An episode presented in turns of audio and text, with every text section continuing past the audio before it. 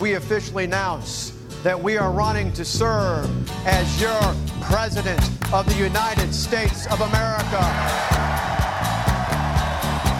Well, I don't know why I came here tonight. What do you mean, we, I white got man? feeling something right. I'm so scared in case I fall off my chair. And I'm wondering how I'll get down the stairs. Clowns to the left of me, jokers to the right. Here I am, stuck in the middle with you. Yep.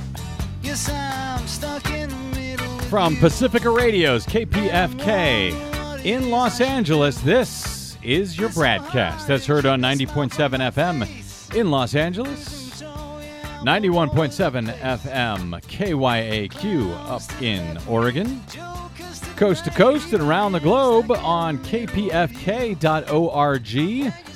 on Stitcher, on TuneIn, on iTunes, on the Progressive Voices channel, streaming on Netroots Radio, Indie Media Weekly, FYI Nation, Radio or Not, Radio Free Brooklyn, and five days a week on Radio Sputnik. I'm Brad Friedman, your friendly investigative blogger, journalist, troublemaker, muckraker, and all around swell fellow. Says me from bradblog.com, joining you for another action packed, thrilling adventure known as the Bradcast. Great to talk to you. Glad you could be here with us. Uh, we have, uh, well, we have a serious day, a serious show today uh, to get to c- between this uh, Iran deal that has been struck. We'll get to that momentarily uh, and a, a an actual serious element of the presidential uh, primary election that's going on right now. And I know it's hard to find something serious to talk about because it's just such a ridiculous. Uh, well, clown car is the is the word that comes to mind. But you know there are some serious issues underscoring the clown car on the Republican side, and frankly a serious I don't want to call it a debate yet on the Democratic side, but some serious issues and uh, serious questions about the way this country will move forward on the Democratic side. Uh, we'll specifically talk about. Um, well, we're going to talk about the Iran deal, but I wanted to also talk about Scott Walker, who, in that opening quote there, says, What does he say? We are officially announcing that we are running for president of the United States. Yes, I don't know if he's talking about the royal we or what exactly. We, me, and the Koch brothers. What does he mean by we are running for president of the United States? Uh, anyway, I guess that's him and his wife. But so we'll get to the serious stuff in just one moment. But since I know you want some red meat, since I know I know you always like the the politics, I know I get your mail, and you can send me email bradcast at bradblog.com. Uh, here's some good news for you Trump lovers out there, and of course I include myself amongst them. And I know Desi Doyen, I know you're a big Trump fan. Now you wear your uh, Donald Trump T-shirt every single day here to the show. Getting a little stinky. Trump uh, Trump tops national poll for second straight week. That's right. Donald Trump has topped the rest of the GOP presidential field for the second time in as many weeks, according to a new Suffolk University USA Today poll. The national poll of voters who identify as Republicans or independents shows Trump in the lead with 17%. This is, of course, among Republicans. 17% uh, favor Trump, followed by former Florida Governor Jeb Bush with just 14%. Uh, Wisconsin Governor Scott Walker, Senator Ted Cruz, I'm actually surprised to see him this high, uh, and Senator Marco Rubio of Florida round out the top five with 8%, 6%, and 5%, respectively. Uh, another poll, however, shows Bush edging out Trump. This came out yesterday, according to the uh, uh, Monmouth University poll. Found Bush at the top of the pack with 15%, followed by Trump at 13%. So, certainly within the margin of error, it's a 5.4% margin of error. So, uh, yeah, Don, you know, Donald Trump, who uh, just about a month ago now everyone was laughing at and uh, still laughing at because he is quite funny. Well, he is. He's He very is. entertaining. But I don't think he's going to go away uh, quite as quickly as so many in the national media still seem to think.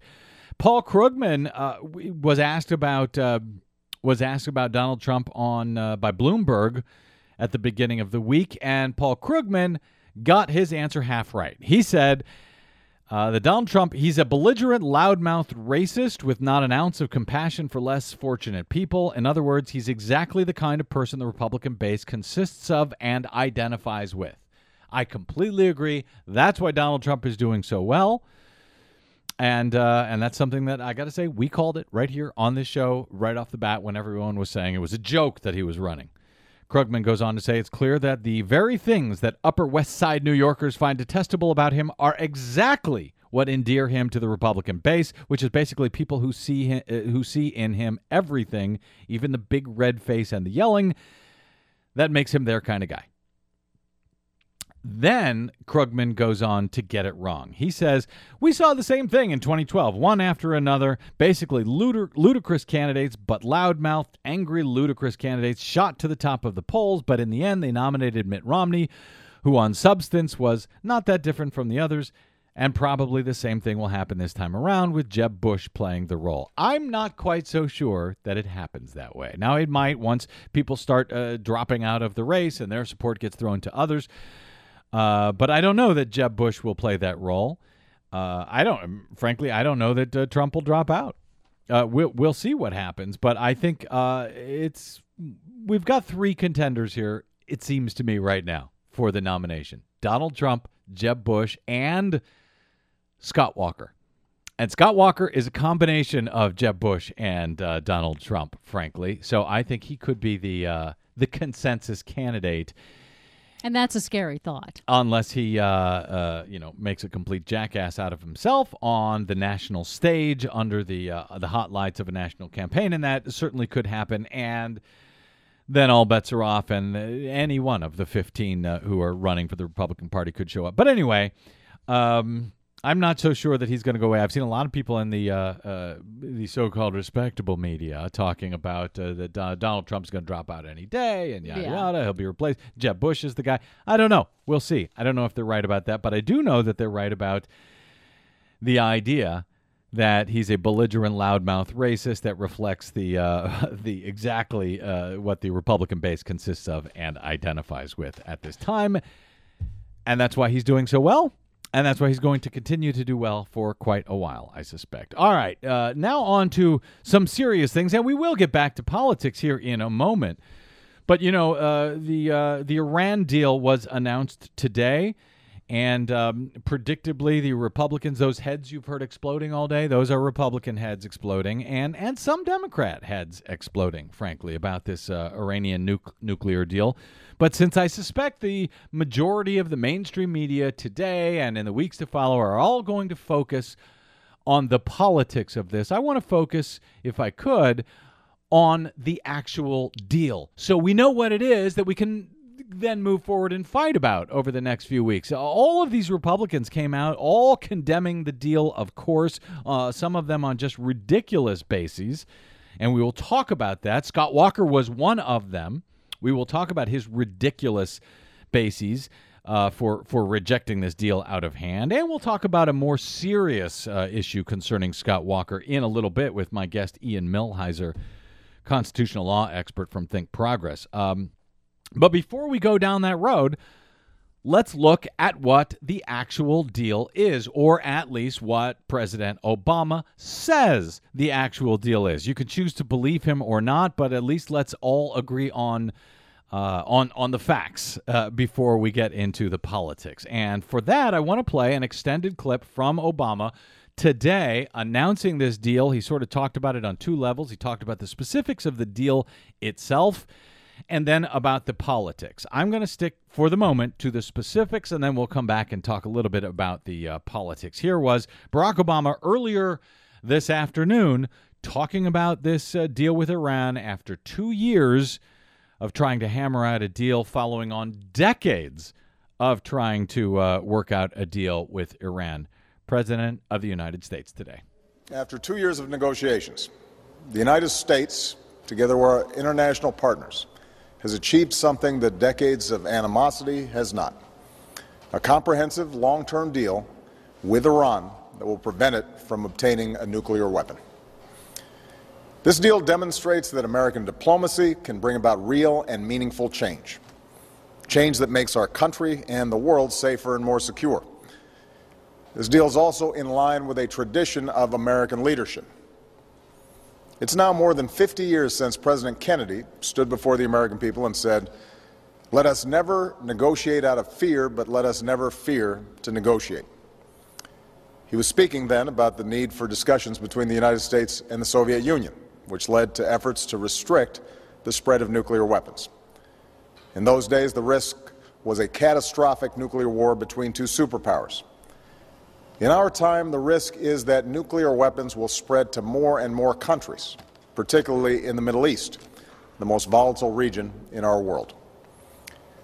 Today, because America negotiated from a position of strength and principle, we have stopped the spread of nuclear weapons in this region. Because of this deal, the international community will be able to verify that the Islamic Republic of Iran will not develop a nuclear weapon. This deal meets every single one of the bottom lines that we established when we achieved a framework earlier this spring. Every pathway to a nuclear weapon is cut off. And the inspection and transparency regime necessary to verify that objective will be put in place. Because of this deal, Iran will not produce the highly enriched uranium and weapons grade plutonium that form the raw materials necessary for a nuclear bomb. Because of this deal, Iran will remove two thirds of its installed centrifuges, the machines necessary to produce highly enriched uranium for a bomb, and store them under constant international supervision. Iran will not use its advanced centrifuges to produce enriched uranium for the next decade. Iran will also get rid of 98% of its stockpile of enriched uranium. To put that in perspective, Iran currently has a stockpile that could produce up to 10 nuclear weapons. Because of this deal, that stockpile will be reduced to a fraction of what would be required for a single weapon. This stockpile limitation will last for 15 years. Because of this deal, Iran will modify the core of its reactor in Arak so that it will not produce weapons grade plutonium. And it has agreed to ship the spent fuel from the reactor out of the country for the lifetime of the reactor. For at least the next 15 years, Iran will not build any new heavy water reactors. Because of this deal, we will, for the first time, be in a position to verify all of these commitments. That means this deal is not built on trust. It is built on verification. Inspectors will have 24 7 access to Iran's key nuclear facilities.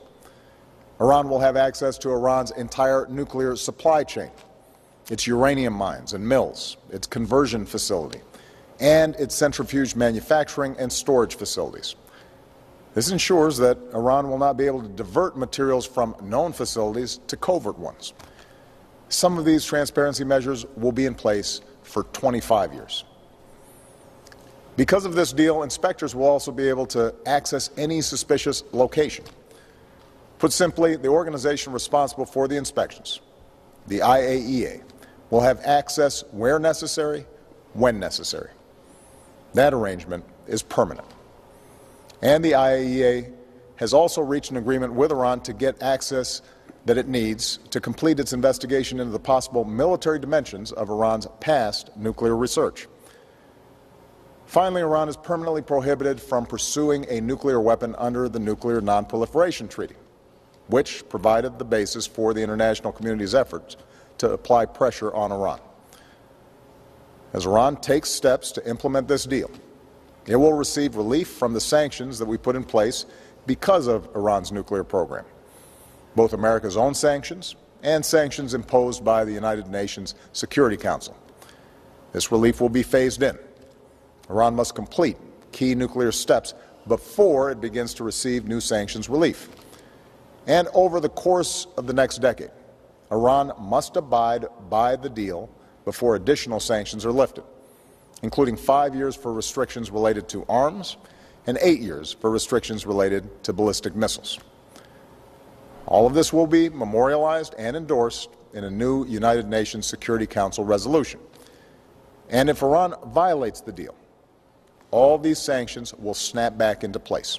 So there's a very clear incentive for Iran to follow through, and there are very real consequences for a violation.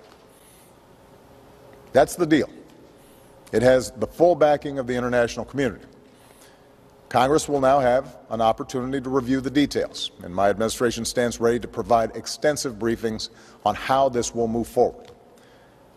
As the American people and Congress review the deal, it will be important to consider the alternative. Consider what happens in a world without this deal. Without this deal, there is no scenario where the world joins us in sanctioning Iran until it completely dismantles its nuclear program. Nothing we know about the Iranian government suggests that it would simply capitulate under that kind of pressure. And the world would not support an effort to permanently sanction Iran into submission. We put sanctions in place to get a diplomatic resolution, and that is what we have done. Without this deal, there would be no agreed upon limitations for the Iranian nuclear program. Iran could produce, operate, and test more and more centrifuges. Iran could fuel a reactor capable of producing plutonium for a bomb. And we would not have any of the inspections that allow us to detect a covert nuclear weapons program. In other words, no deal means no lasting constraints on Iran's nuclear program. Such a scenario would make it more likely that other countries in the region would feel compelled to pursue their own nuclear programs, threatening a nuclear arms race in the most volatile region of the world. It would also present the United States with fewer and less effective options to prevent Iran from obtaining a nuclear weapon. That was the President of the United States, Barack Obama, talking about the uh, deal that was struck today uh, with Iran and five other countries uh, China, France, Russia, Britain, the U.S., and Germany, who all came together to make this deal after two years of negotiation with Iran. Now, uh, and, and, by the way, I think the president misspoke there. At one point, he said that Iran will have access to Iran's complete supply chain. I think he meant the IAEA, the International Atomic Energy Agency, will have access. Um, that said, he talked about consider what happens without this deal. That no deal means no constraint on the program. And on that, I believe he's absolutely right. Now, you can believe this is uh, not a good enough deal. You can even believe the president is not accurately uh, describing the deal, but without a deal, there is no constraint. He's absolutely right. And if you wonder what that means, take a look back at the Bush administration, who decided they were not going to go along with the uh, with the Clinton uh, administration's deal with North Korea when they came into office. George W. Bush talking about, and uh, they decided that they were not going to deal with uh, North Korea at all, and now North Korea is a nuclear state with a number of nuclear weapons.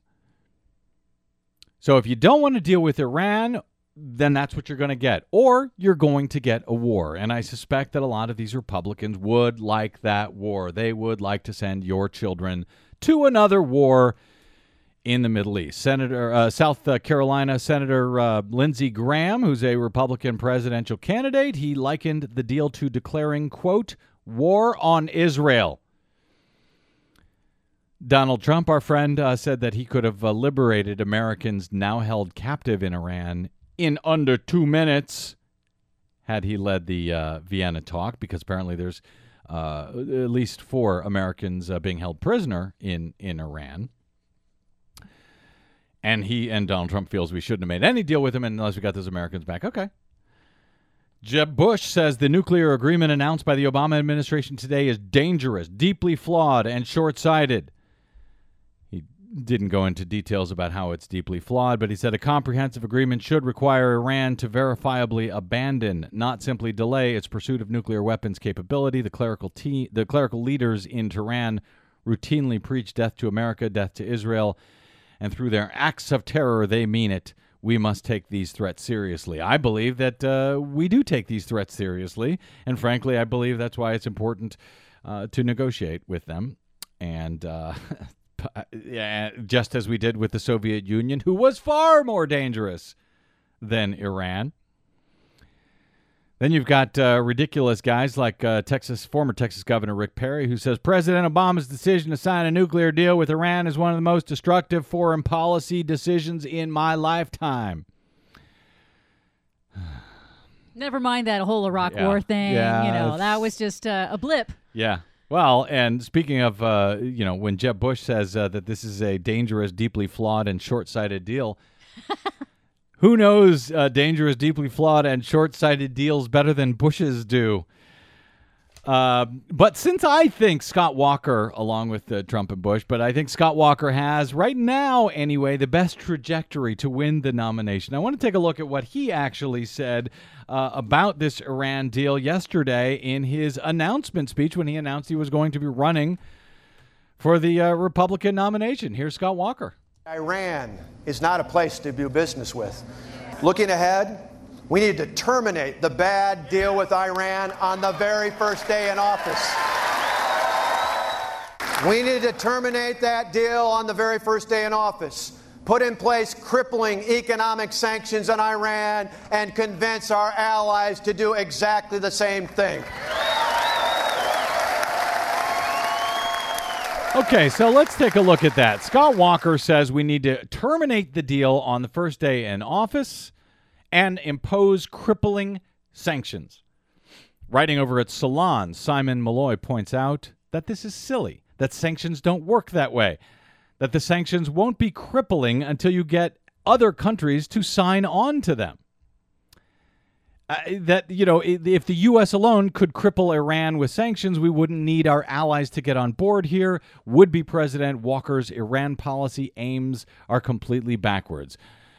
Maloy writes uh, Walker seems to think that the U.S. will have the standing and credibility to assemble a, multila- a, multilateral sanctions regime against Iran immediately after he unilaterally detonates the diplomatic framework that our allies have painstakingly worked on for so long. The sanctions that finally end up bringing Iran to the negotiating table took decades, decades to put in place. It required Herculean diplomatic efforts spanning multiple administrations the uh, idea that cooperate that cooperation was necessary because, as Brookings Institution points out, quote, so long as the Iran sanctions regime remained primarily a unilateral American construct, its effects were limited and tolerable for Iran. Yes, that's right. At the beginning of the Bush administration, Iran had a few hundred uh, uh, uh, nuclear, what do they call them? Centrifuges. Center, thank you, centrifuges. At the end, they had tens of thousands because they did nothing. But now, says Simon Maloy, Scott Walker is promising to replicate uh, this success after having broken faith with all the partners that he would need for these sanctions. So he was talking about the success of the sanctions to get them to the table. And the first time he wants to throw that all away. He won't even be able to blame Iran for breaking the deal. It would all be on Scott Walker, and he'd be handing Iran a ready made excuse to plow ahead with nuclear weapons development if they wanted to. The Scott Walker foreign policy, he says, accomplishes the remarkable feat of making the United States the bad faith actor in a dispute with Iran. That's right. If Russia and China and Europe don't go along with these sanctions, the U.S. is all alone. Iran moves ahead. They have absolutely, uh, you know, no reason to not continue any kind of nuclear program. Uh, Scott Walker knows nothing about foreign policy. But he might know plenty about the Constitution, or at least what he uh, believes the Constitution says, and we are going to come back and talk about that. We can laugh at Scott Walker on the uh, foreign policy, I guess, but not on domestic policy and not where he and a lot of the other Republicans in the race hope to take this country, what they believe the Constitution actually requires. And we're going to talk about that with my guest, Ian Millhiser, right after this break. I'm Brad Friedman, and this is your BradCast.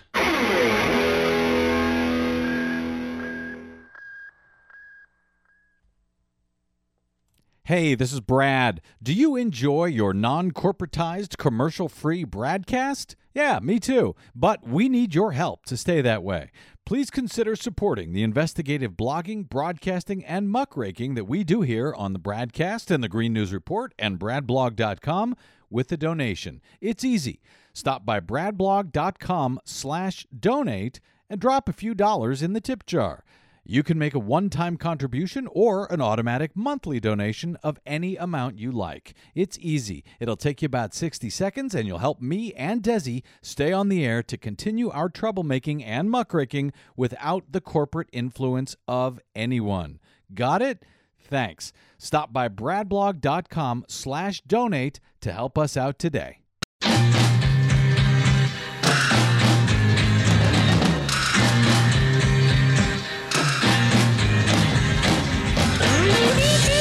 Welcome back to the Bradcast. Brad Friedman of bradblog.com here with you. Um, okay, well, it's a somewhat serious day with the uh, nuclear Iran treaty and, of course, uh, the Republicans who are beclowning themselves in its wake. Uh, not taking it seriously at all, but doing what they usually do. And of course, that has been the case for much of this election season, which is a lot of fun, I, w- I grant you. No one, frankly, likes talking about Donald Trump more than I do. I suspect, uh, even though I do my best to to try to keep it limited.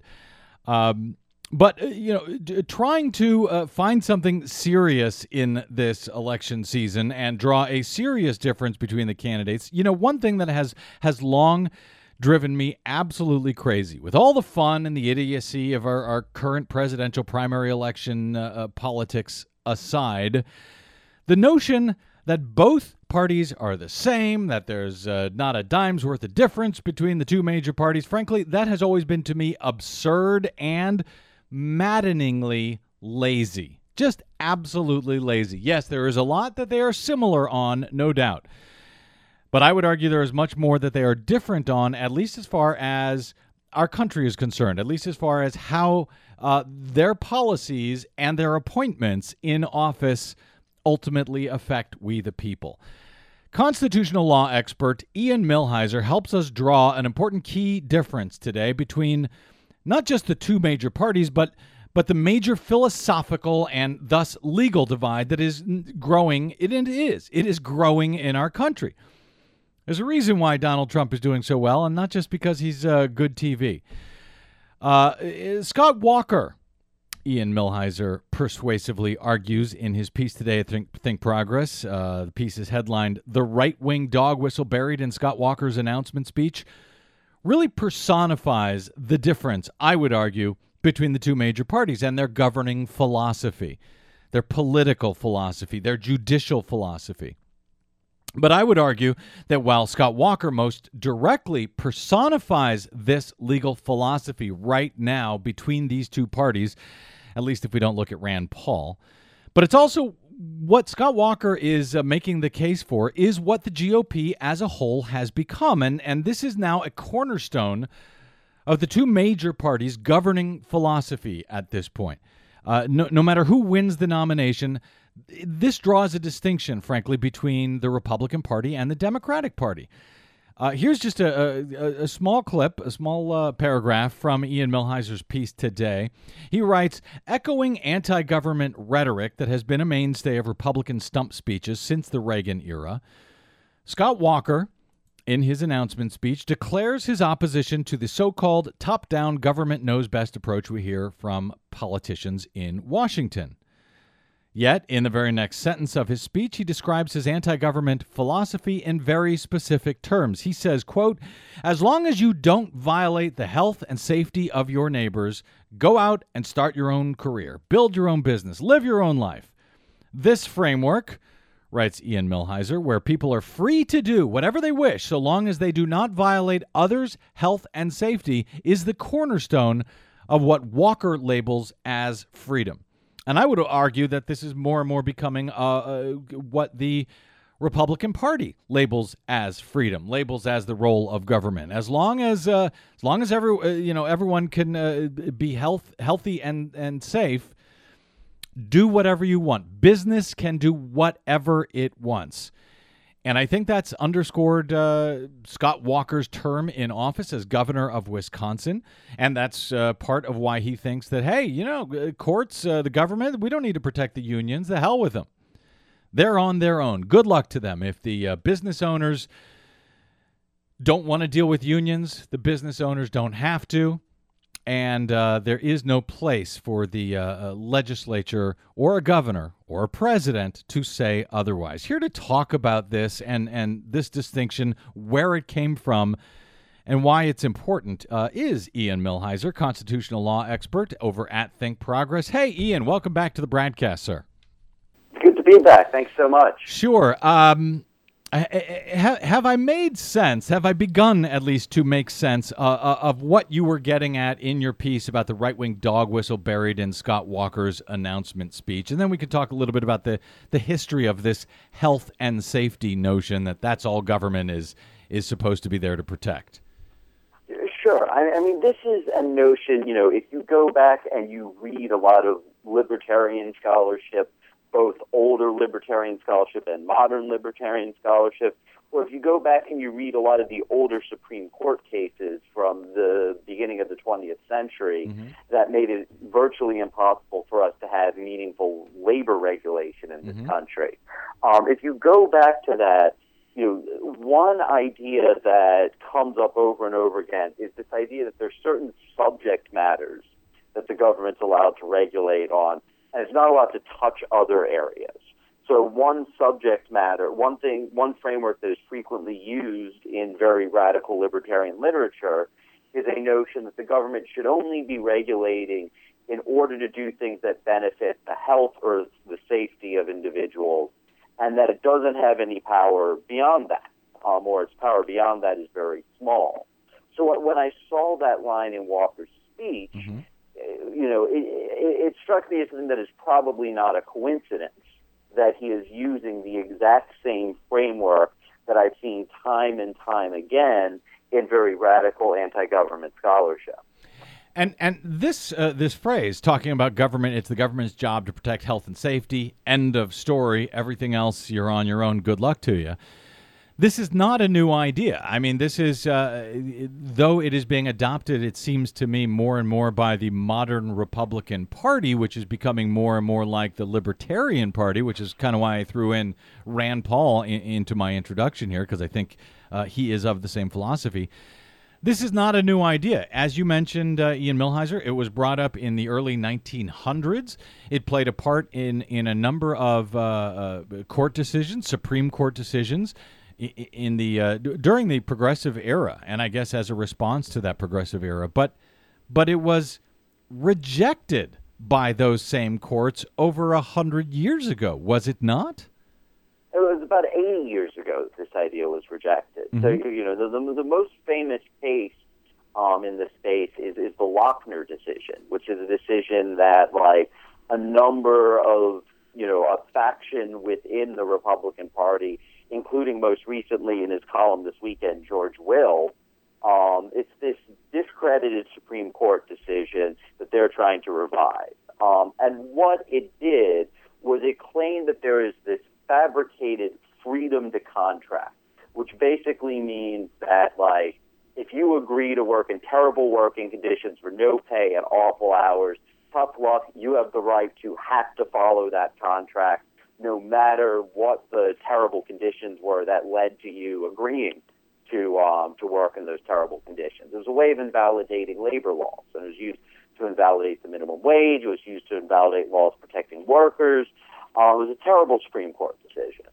Um, the part of the holding of that decision was the idea that labor regulation itself was not a subject matter that the government was allowed to regulate. So the government couldn't just say, you know, workers aren't making enough money, they're not being treated fairly, and so we're going to pass this law in order to make working conditions better. It said there's only a limited set of subject matters that they could regulate the workplace. Um, health and safety were the two big ones. Also, morals came up in that mm-hmm. in that decision. Um, but actual, just like we want to make sure that people are paid enough and that you know they have good working conditions, that wasn't allowed. So you know it was a very similar framework to you know the framework that Walker was describing when he said that government should only be in the business of looking out for the, the health and safety of individuals. And, and and, doesn't that know? And and just to be clear, that uh, that idea has been rejected by the courts over the past 80 years, who have underscored that yes, government can set these various standards for contracts and labor and minimum wage and all of that, right? So the idea that the only thing the government could could deal with was health and safety issues has been rejected. Right. You know, I mean, there's there's a whole lot of reasons why you why you want a law. I mean, sometimes you do want a law to protect the public health. That's what the Affordable Care Act is. Um, but you know, sometimes you recognize that there's some workers who are being treated unfairly, not because they're being killed, not because their health is endangered, but because they're working too many hours for not enough money. And you know, the government's allowed to do something about that too. And Um, you know, the government is allowed to say that we want to do, we want to engage in programs to stimulate economic growth. They're allowed to say that you know people when they reach a certain age um, shouldn't be um, shouldn't be forced to work until they're 80 um, because they have no other source of income. Um, and so you know, there's lots of legitimate reasons why the government should want to make law. This idea that you know the government's power is limited to this tiny list of subject matters is is, is a long ago discredited idea. and and to be clear, we're not talking about uh, uh, Scott Walker or, or the Republican Party at large disagreeing with the, these ideas, saying that well.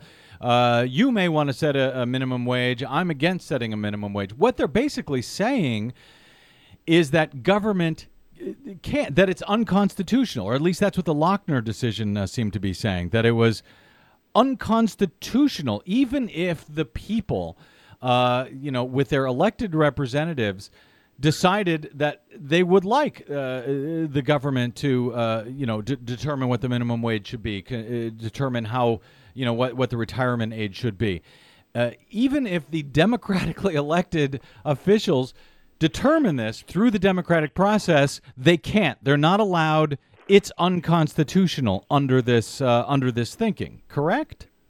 Yeah, no, I mean that that's the that's certainly what Lochner was about, and that's what well, you know, I mean, I think arguably the single most important political story of the last, you know, six to seven years has been the wholesale abandonment by conservatives in this country of the of judicial restraint.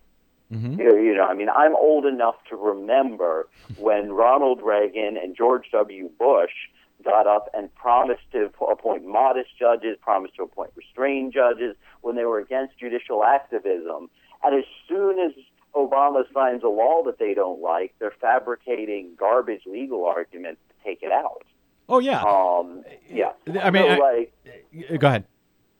Oh yeah. Well, you know, my my point is that you know one thing that has transformed, in, you know, amongst the American right in the last several years is a desire to you know implement their agenda through any means necessary. That means bypassing the democratic process and just getting their friends on the Supreme Court to implement it. They're happy to do that now. As they discovered this past term, there is a point where the justices we have now, or at least five or six of them, are willing to stay up and stand up and say, no, that that's a bridge too far. Um, but what worries me is that when the next president is sworn in, there are going to be three justices over the age of 80 and one more who's coming up on that. Um, so who, you know, the question of who is appointing the justices and, you know, whether they want to go this route of over, of, uh, overruling the democratic process and how far they want to take it in overruling the democratic process is very important because if we have four new justices um, during the next president's first term, you, know, a whole lot of stuff that wasn't on the table before is suddenly on the table. And let me underscore that point, Ian Millhiser. Uh, the democratic process, because that is essentially what this is about. You, you, you've you've got two uh, factions here, and I, I would say that again, this is becoming the Republican Party's governing philosophy, which is that it is none of the government's business to make these decisions, to do these things. I would argue that that itself is a direct challenge to democracy. In other words, if we, the people, elect these officials and these officials, uh, you know, uh, choose to enact Obamacare, the Affordable Care Act, Never mind if it's a good bill or if it's a bad bill, it is a reflection of democracy. And what they are saying is democracy should be overridden by the courts because the Constitution says government cannot do these certain things. Am Yeah. I? Yeah. Yeah, I mean that's right. I mean, I mean, I, I guess I should caveat that by saying that obviously there are some cases where we do want the courts to step in, and the Constitution tells us what those are. So, you know, we want the Constitution to step in, and, or the courts to step in to prevent unconstitutional discrimination. Mm-hmm. You know, we want the Constitution to step in and prevent um, censorship.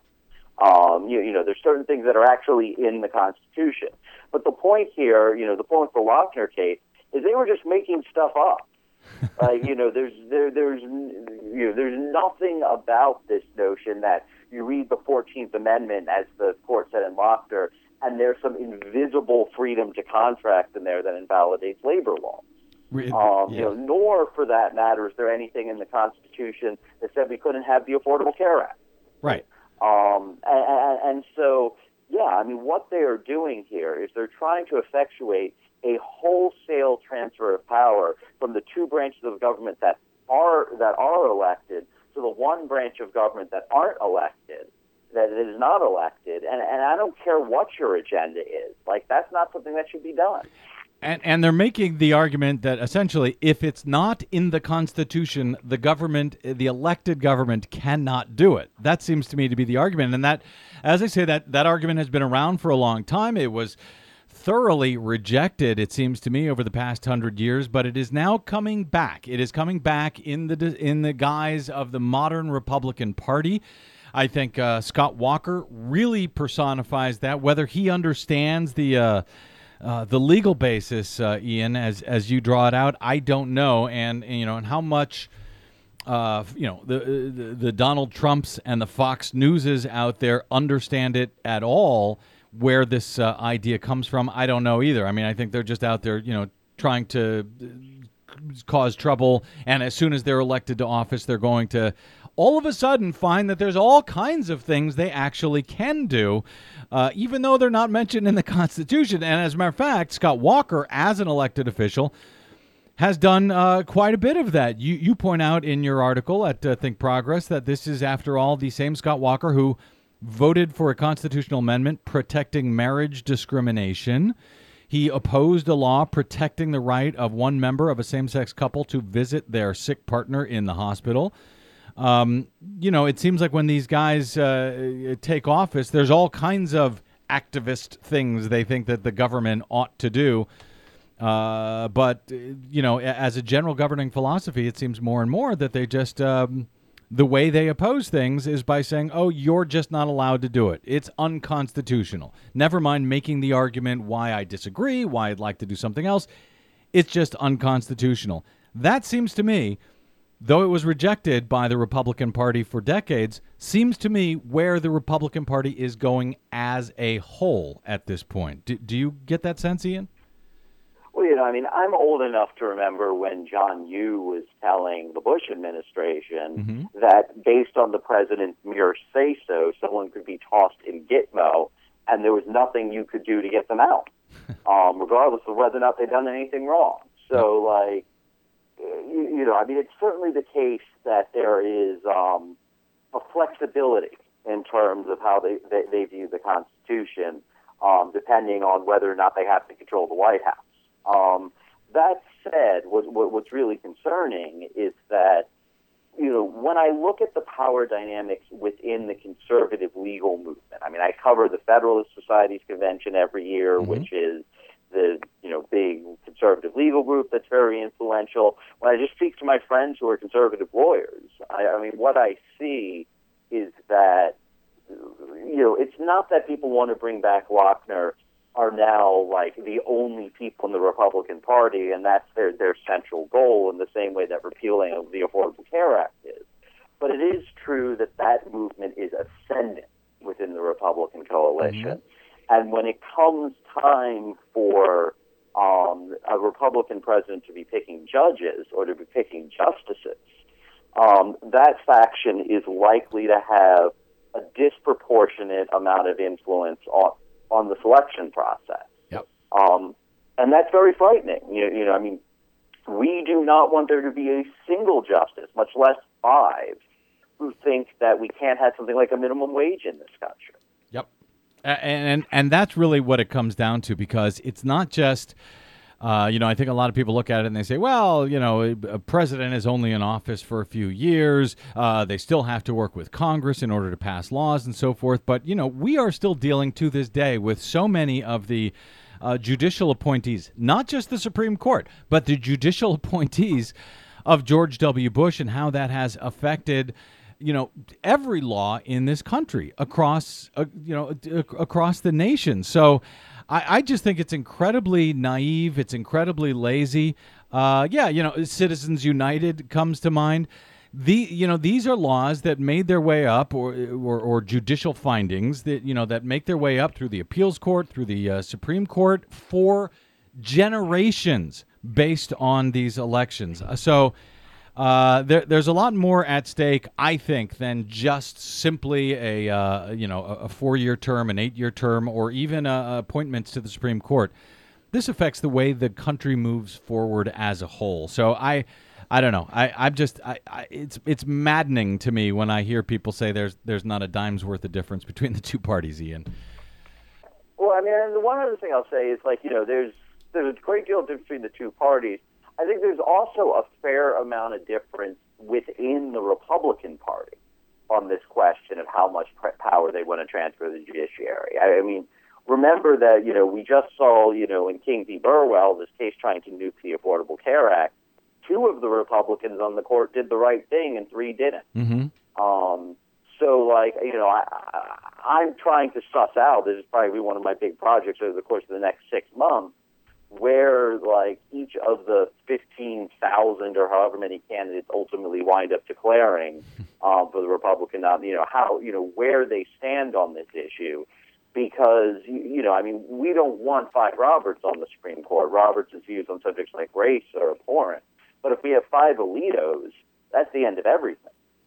You know, I'm going to look forward to your project as you suss this out because while you say there is a difference within the Republican Party, I'm not so sure there is. I think you, are right. You point out a difference on the court, on the Supreme Court right now, but I think the party, the Republican Party, is becoming more and more unified behind the Scott Walkers and even the, uh, to a certain extent, the, uh, the, the Donald Trumps out there and and the Rand Paul philosophy. I don't think there is quite as much of a split as as you might uh, suggest. I think the the reasonable, moderate uh, Republicans who used to believe in the idea that you know you, you would you would fight over policy based on you know its pros and cons rather than these huge constitutional philosophies. I think those uh, Republicans are getting tossed out, and the the Republican Party is becoming some some uh, bastardized combination of Scott Walker and Donald Trump. But we'll see. We'll see if I'm right, and I look forward to more of your work on this. Uh, as always, Ian, uh, check out. Ian Millhiser's article over at uh, Think Progress, the right wing dog whistle buried in Scott Walker's announcement speech. I think it's important. I think it may be even more important than Ian thinks it is, but we'll see. Ian, always great to talk to you, sir. Thanks so much for having me. You bet. This is just, you know, something that uh, drives me crazy, Desi Doyen, when, when I hear people say this. Uh, uh, no difference. You know, and there are. There are obviously too many things on which uh, the Republicans and the Democrats are alike. You know, when it comes to our banking system, when it comes to support from you know uh, corporations, right? When it comes to foreign policy, but there is a difference. If you look at what Scott Walker did up in Wisconsin, you know, uh, he, obviously he, he's crushing the unions. He just passed a right to work, a so-called right to work bill. He he took away collective bargaining. Uh, which was obviously what the big fight was about in 2011 that got him to the recall election that he successfully won. Uh, they took that away, uh, you know, through the legal process, through the democratic process, but uh, you know, I would argue that the philosophy behind it is that government has no business in you know the way that businesses uh, make contracts with workers with with the with the people that government has no business in in healthcare which example. is nuts, you know, because it says in the Constitution, you know, the general welfare, which is very broad, very small words, but a very broad scope that the government, the federal government, can uh, take action in to protect the general welfare of the populace. And I think that these are It's just shocking to me that we are still having to fight about this stuff. Well, it's not that we're still having it; it is that we are again having Okay, it. We- again having it. That, well, that we we No, that's a good point. What you're saying, yes. This- Uh, we settled a lot of this, and and now we're back to that same part. You know, deciding what role government has. Again, not even you know. Should the minimum wage be that? Uh, you know, should people, uh, you know, be allowed to have health care at an affordable rate? But should the government have any role in that, or is it all completely up to the free market? Good luck to you. Even though elected officials who in theory in theory i underscore represent the people they have been elected they are a reflection of you know what the people want in in a representative democracy should those elected officials even be allowed to make these laws. And you know this is what we are now seeing more and more of from the republican party. They're they just don't think that this is the role of government. They're not going to argue against it. They are going to put people they are going to stack the courts with people who agree who share this philosophy. And i think that's very dangerous and i think that uh, you know, listen, I don't care whether you uh, vote Republican or Democratic. I don't care if you vote at all. Uh, you know, people want to vote independent, vote green, please do. But please understand the difference and please understand what happens if your green candidate doesn't win, your independent candidate doesn't win. Uh, and if it leads to a Republican winning or a Democrat winning, there is a difference in governing philosophy that affects the entire nation, affects people, you know, that you know. You know, when you or your your kids or your grandparents get to retire, whether they can afford to have health care or whether they're going to go bankrupt. And if the government doesn't have a right to say in it, then then what are we the people for? What the hell are elections for? It nullifies elections, it nullifies democracy. But that is very clearly, in my mind, where at least one of the two major parties is going. All right, we are going to a quick break here, and we'll come back with more BradCast right after this. I'm Brad Friedman. Please stay tuned.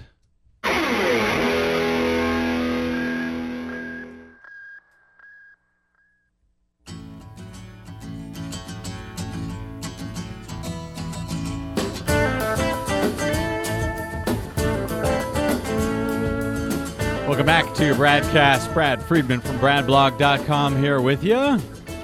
Oh, let's try to lighten it up a little, shall we? it's been a heavy show today. yeah. Uh, and so, uh, no better time than to make fun of the state of Texas. always a favorite. Yeah. I thought you were going to take offense at that. No, it's always You don't uh, care? to me. I no, I don't. Well, you know, actually. Desi Doyen and I have had a long-standing uh, uh, uh, disagreement about uh, who who's worse, worse, her home state or my home state. Now, I'm from Missouri, yeah. and and you're from Texas, Right. And it used to be hands down Texas, but something has happened to Missouri since I left, and I, I just want to apologize to the nation for that. Uh, something has happened there. Uh, it used to be a uh, what do they call a purple state, a swing Yeah. state. No longer. Now it's just a, a wingnut state. I'm sorry. I'm sorry, mom and dad. You got to get out. Uh, but in any event, they uh, a Missouri county will lower flags to mourn gay marriage ruling for a year. What? Yes, an all Republican county commission in Missouri voted unanimously on Monday to observe a full calendar year of mourning after the Supreme Court's gay marriage decision.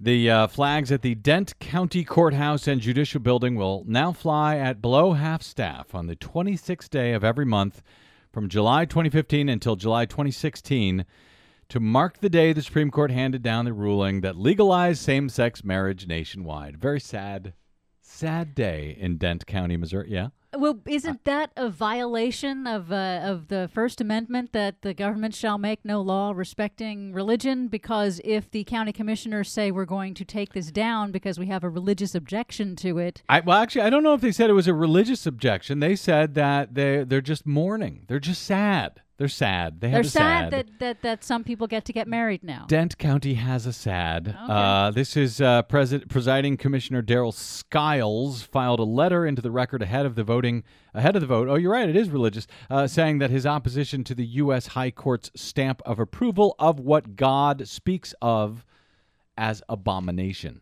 well, there you go. But no, but it doesn't restrict anybody's religion. It just, I guess, imposes But theirs it's, it's on everyone uh, else. separation of church and state. I think is what I should have been saying. Even though those words are not explicitly in the Constitution, there is a very well established legal precedent for us to keep those things separated.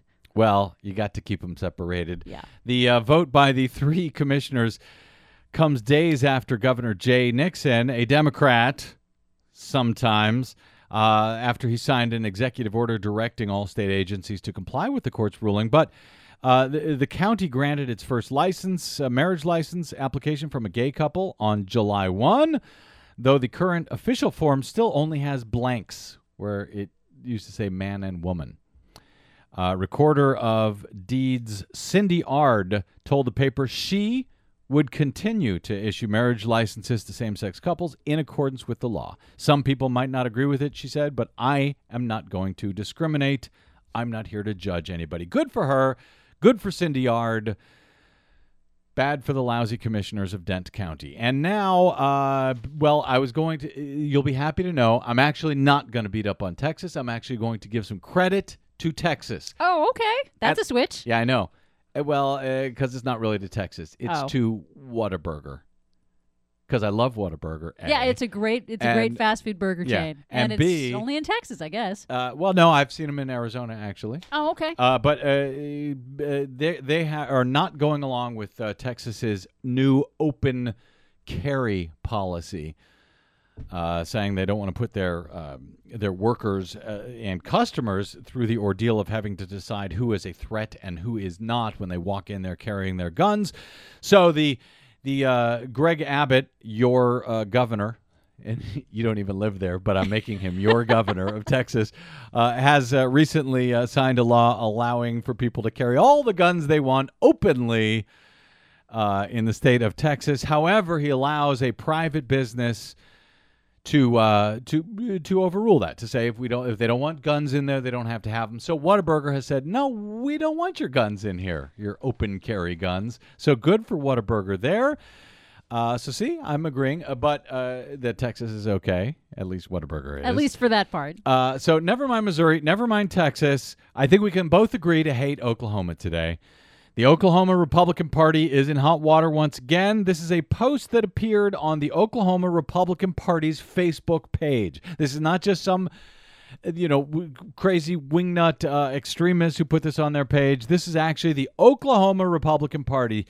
They gave us a civics lesson today. They said um, the food stamp program administered by the U.S. Department of Agriculture is proud to be distributing this year the greatest amount of free meals and food stamps ever to 46 million people. Now, they're they're already wrong because actually in 2013 there was 47.6 million people got food stamps, but whatever. That was their point that uh, they're very proud to be dis- distributing that. Meanwhile, they added the National Park Service administered administered by the US Department of the Interior asks us, quote, "Please do not feed the animals," unquote. Their stated reason for the policy is because, quote, the animals will grow dependent on handouts and will not learn to take care of themselves. Wow. Thus ends today's lesson in irony, says the Oklahoma Republican Party GOP, comparing uh, food stamp recipients to animals. Today's Republican Party. There you go. That's them.